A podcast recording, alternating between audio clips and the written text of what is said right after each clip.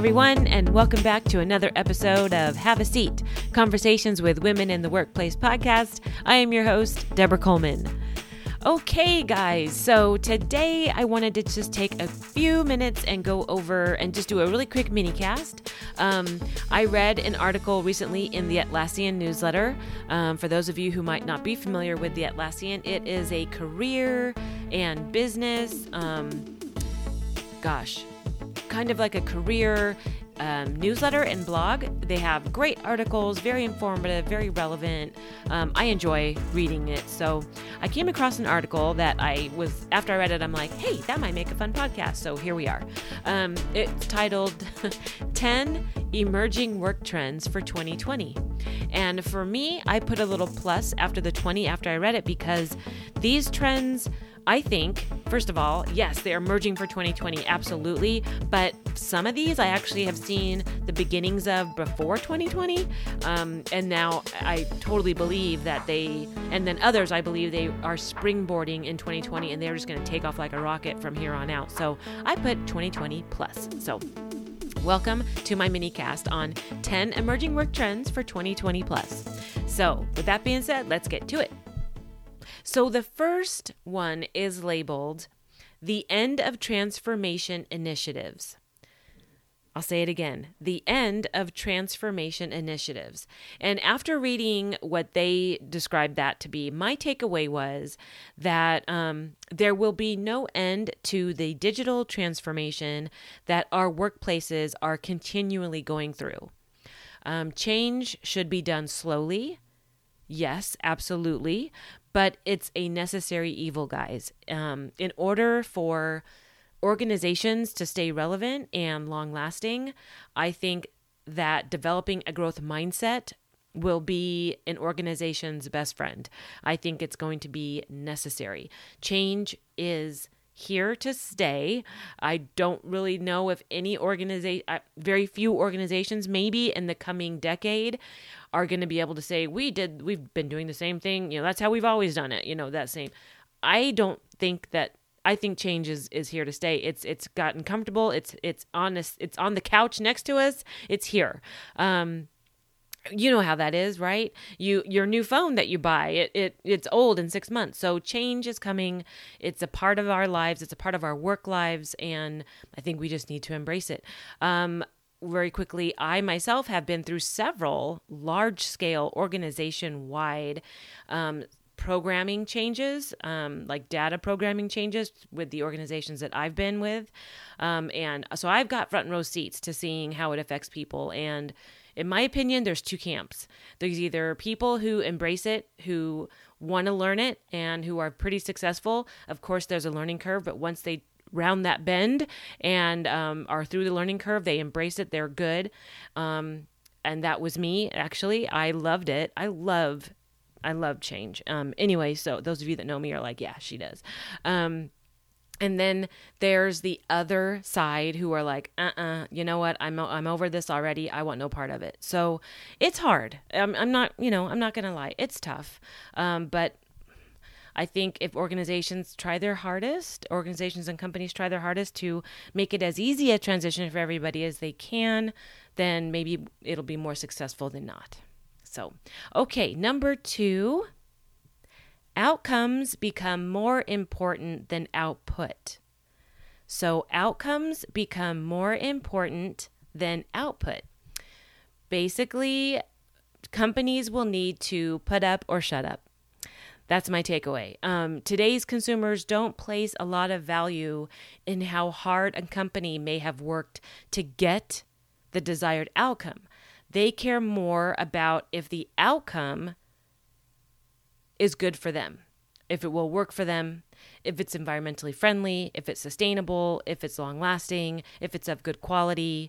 Um, so they're not too concerned or they're not really, you know, attracted to anymore that whole look how hard, look at the blood, sweat, and tears we put in to get this widget made or produced. They care more about the widget. They care more about what the widget will do for them and how it will make their lives better. So outcomes become more important than output. So stay tuned on that one. Um, Inclusion and belonging become differentiators in the war for talent. Inclusion and belonging become differentiators in the war for talent. So, culturally, the working world is becoming more and more comfortable coming to work as they are in their true skin. Workers want a sense of belonging. You're st- we're starting to see a trend towards in the workforce, in the workplace of employees not buying into I've got to hide my true self in order to fit in. They're saying uh, I'm here and this is me, so deal. Pretty much. So, um, in a good way, of course, but I'm just saying um, that's becoming more and more apparent. This is also translating, though, into job seekers. Uh, job seekers are also becoming more conscientious of not only what job they apply to, but also what the company stands for, what their culture is like, what their commitment to community and the environment is like, even again how culturally diverse and inclusive and inclusive they are. So, I mean, they're, you know, you see it now, you know, the hiring of chief inclusion officers, of diversity and inclusion officers, and all these diversity and inclusion initiatives.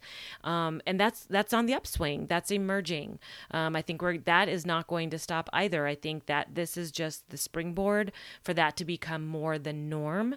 That's going to be, become more the, you know, more the rule, not necessarily the exception. So, um, to stay competitive in today's job market, I think it's in the company's best interest to definitely take steps to foster a sense of belonging and inclusion and to maintain that and to not just have it in a mission statement or an employee handbook, but to actually show their current employees and prospective employees how they stand behind that. So, definitely something that is going to be continuing in 2020. Um, and beyond. That's where the plus comes in because I, I, don't see an end to that. Um, okay, number four, your ability to focus will determine your success. Your ability to focus will determine your success. Now, I don't mean focus like when you're at your desk and you're trying to get a project done or you're working on something and you, like you're focusing, right?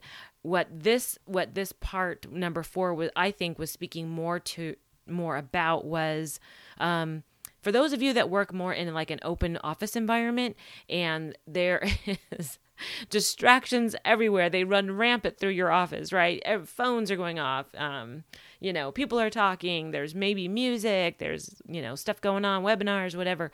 So it will become even more imperative for workers to stay focused on the work to not only be and feel more productive but also to allow for creativity to flow freely. Um, which I think is really important. It's not, of course, it's obvious, you know, stay focused, get the work done. But it also, by being distracted, for you creatives out there, it's hindering your ability to maintain that creativity and to apply it to the work you're trying to get done. I know you might think, I, even as I say that, it sounds kind of obvious, but really there's going to be more of a focus on distractions and how to kind of like rein those in and control the environment a little bit more because uh, things are getting um think distractions are getting a little crazy out there and they're and you know open workspaces are great but I think we're starting to see the effects of how they're not so great so um there's that. Number five, halfway through. Hope you're still with me. Okay. Flexibility becomes the norm flexibility becomes the norm and this is probably one of my favorite ones because this is another one also that i that i have seen emerging in the last couple years so um, and I, it's really something that's been happening a long time. I think it's just finally getting its due, so to speak, or it's finally getting the attention it it's it deserves. Um, so, what are you talking about, Deb? Get to the point. Okay, so meaning the days of the nine to five grind, sitting at a desk, and doing your thing and then going out and leaving are slowly coming to an end. I mean, remote work, flexible schedules are becoming king and it is slow going. I get it. I totally get it. Um not every job is cut out for this. Not every person is cut out for that kind of work, for that type of flexibility. Um, I'm not saying it will go away. I guess I shouldn't say they're coming to an end. Maybe that's a little too far on the other side. But I let's just say I think flexibility will start to increase and will maybe start to again get the attention and true consideration um, and application it deserves.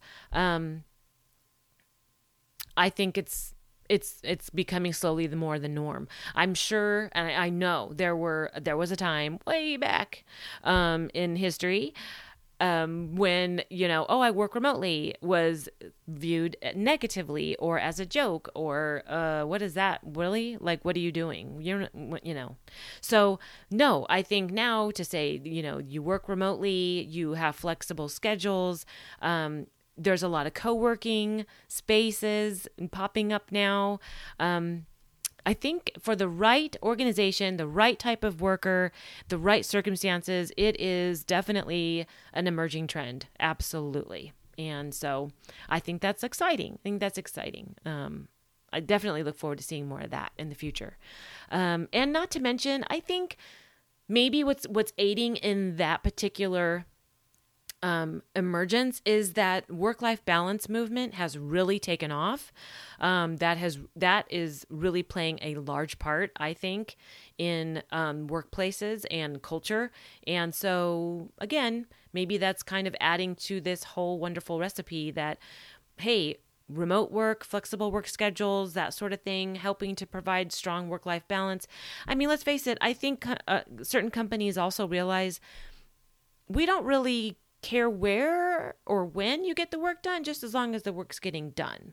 Um, so, so maybe there's some people who work better at mid in from the midnight to 6 a.m. hours at their desk at home, knocking it out. And so then by the time their coworkers come in the next day to the office, boom, there's their share of the project done, or boom, there's an email, or boom, the report's done. Um, there's just some people who that works better for, or there's people who have a lot of at home commitments, but um, they can still they can be they can need to be at home to get it done. Driving into the office just isn't you know the best option for them. So they're still valuable workers and they're still knocking it out. They just have the option of working from home maybe one or two days a week or all the time. So anyway, it's coming. I think it's here to stay. We just need to maybe wrap our brains around it a little bit more and um, kind of accept that. So, number six, more recognition for accomplishments at the team level. More recognition for accomplishments at the team level. Go team, yay team. Um, so that's pretty much what it means. Um, companies and workplaces are celebrating accomplishments um, for the team. They're recognizing the team's effort and not so much an individual's effort seeing an individual's effort or an individual get rewarded, they're finding isn't quite the norm it once was. Um, recognizing teams as a whole and celebrating their contributions is becoming the new normal. Um, it's not a tall ask, as 90% of organizations say that they're solving problems so complex, they're relying on teams to get the work done more and more. So no wonder they're celebrating teams' accomplishments and not so much an individual's accomplishments. Um, the idea of the lone genius, you know, working by himself and getting work, you know, no team effort at all, um, is quickly moving to become a thing of the past. Um, better solutions are now involving a group or a team dynamic with cross departmental members and skill sets working together on projects, on programming, um, to get things done. And it's it's the way of the future. It's emerging, and I really that's another one that I don't see stopping. I think, you know, teamwork over the lone wolf mentality definitely that's coming and it's here to stay and i think that's great teams should be celebrated for their accomplishments it is a group effort and i think that's really exciting um, okay, almost there. Number seven, the emergence of augmented and virtual reality for building empathy. This is such a cool one. Cue the cool Twilight Zone music. The emergence of augmented and virtual reality for building empathy. Meaning, guys, AI, AR, and VR, artificial intelligence, augmented reality, and virtual reality they're coming. And in many cases, they're still here. and they have been here for a while. And they talk about not stopping. That is not a train that's stopping anytime soon. I think we all know it. Um, there's definitely a large segment of the population who's like, dug in their heels and is like, uh uh-uh. But there's others, me included, who are very excited to hear this and see this and look forward to what this what this will bring. Um, AI is already mainstream, right? I mean, that's nothing to be afraid of, truly. I, I, I don't think. Um, what do what do you think Google Nest is? What do you think you know Alexa and Siri? I mean, they're here. They're helping us. They're doing it. Um, I don't know. I think that it's it's just one of those things that you either embrace or you don't. And um, but this is very interesting. This this part I thought was really fascinating. The this part of the article went on to say that the use of VR, virtual reality, is slowly on the rise. Now, this I, I had no idea. This was kind of surprising. It's being used to combat unconscious bias and create a more inclusive work environment by temporarily changing your perspective of another worker. Think about it. Let me read that again.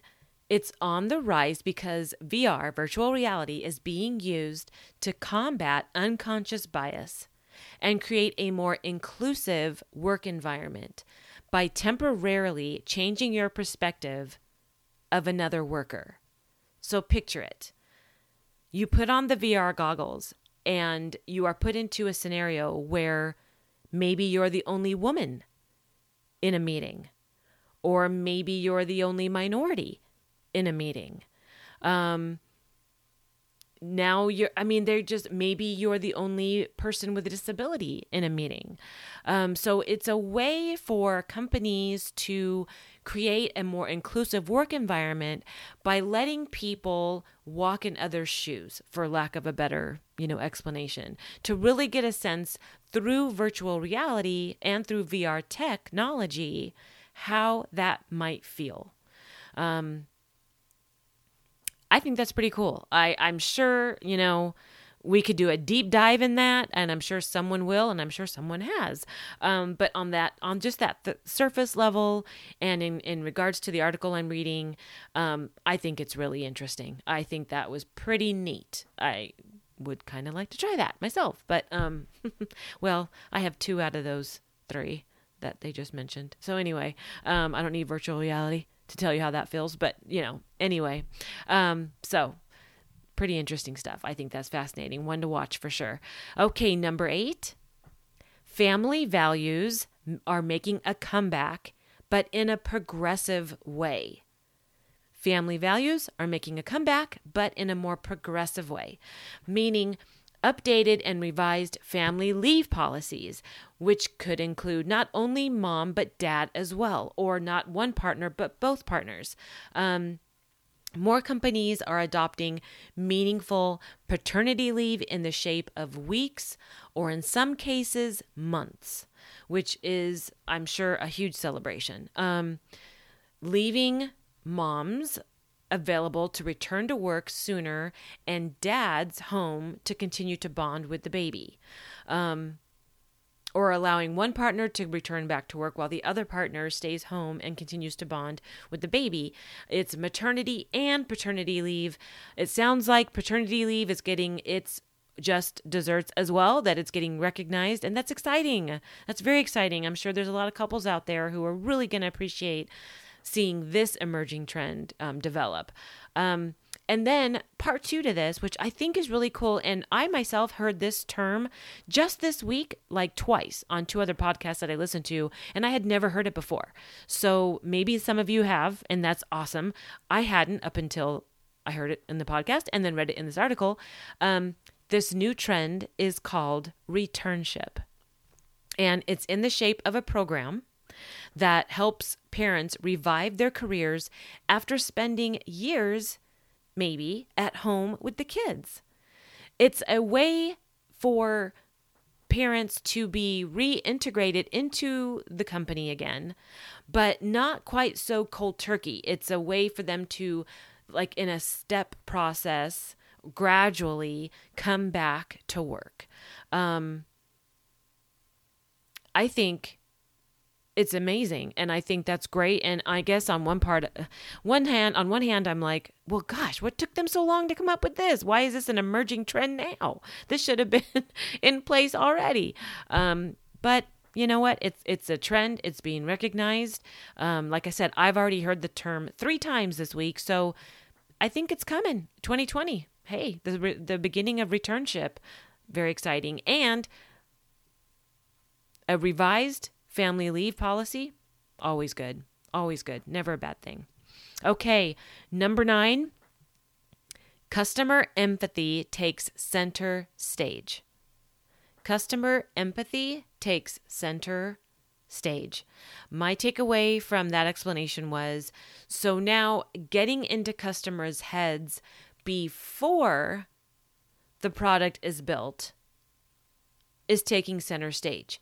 Companies want to ensure they will be meeting your needs before they go to build or create the product they hope you will buy or get into. Um, getting into customers and consumers' heads and creating what's called listening campaigns is the new trend. Customers are increasingly feeling the need to be heard and understood now more than they ever have before. Um, so look for this customer feedback trend to be on the rise in 2020 and to hear more about it. Um, again, companies wanting to ensure they will be meeting your needs before.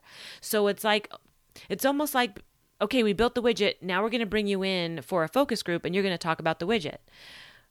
We haven't built the widget yet. We're going to bring you in do a little group share, get some feedback from you, and then we're going to start to build the widget. So pretty pretty good, pretty interesting trend taking place. I think that's going to definitely be more the norm. I can see that for sure.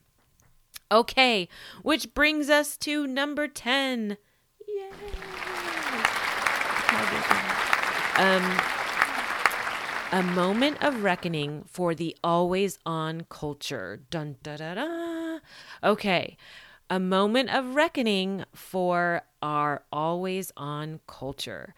And I know everyone's probably shaking their head like, yep, yep, heard about it, read about it, listened to it, believe it, practice it.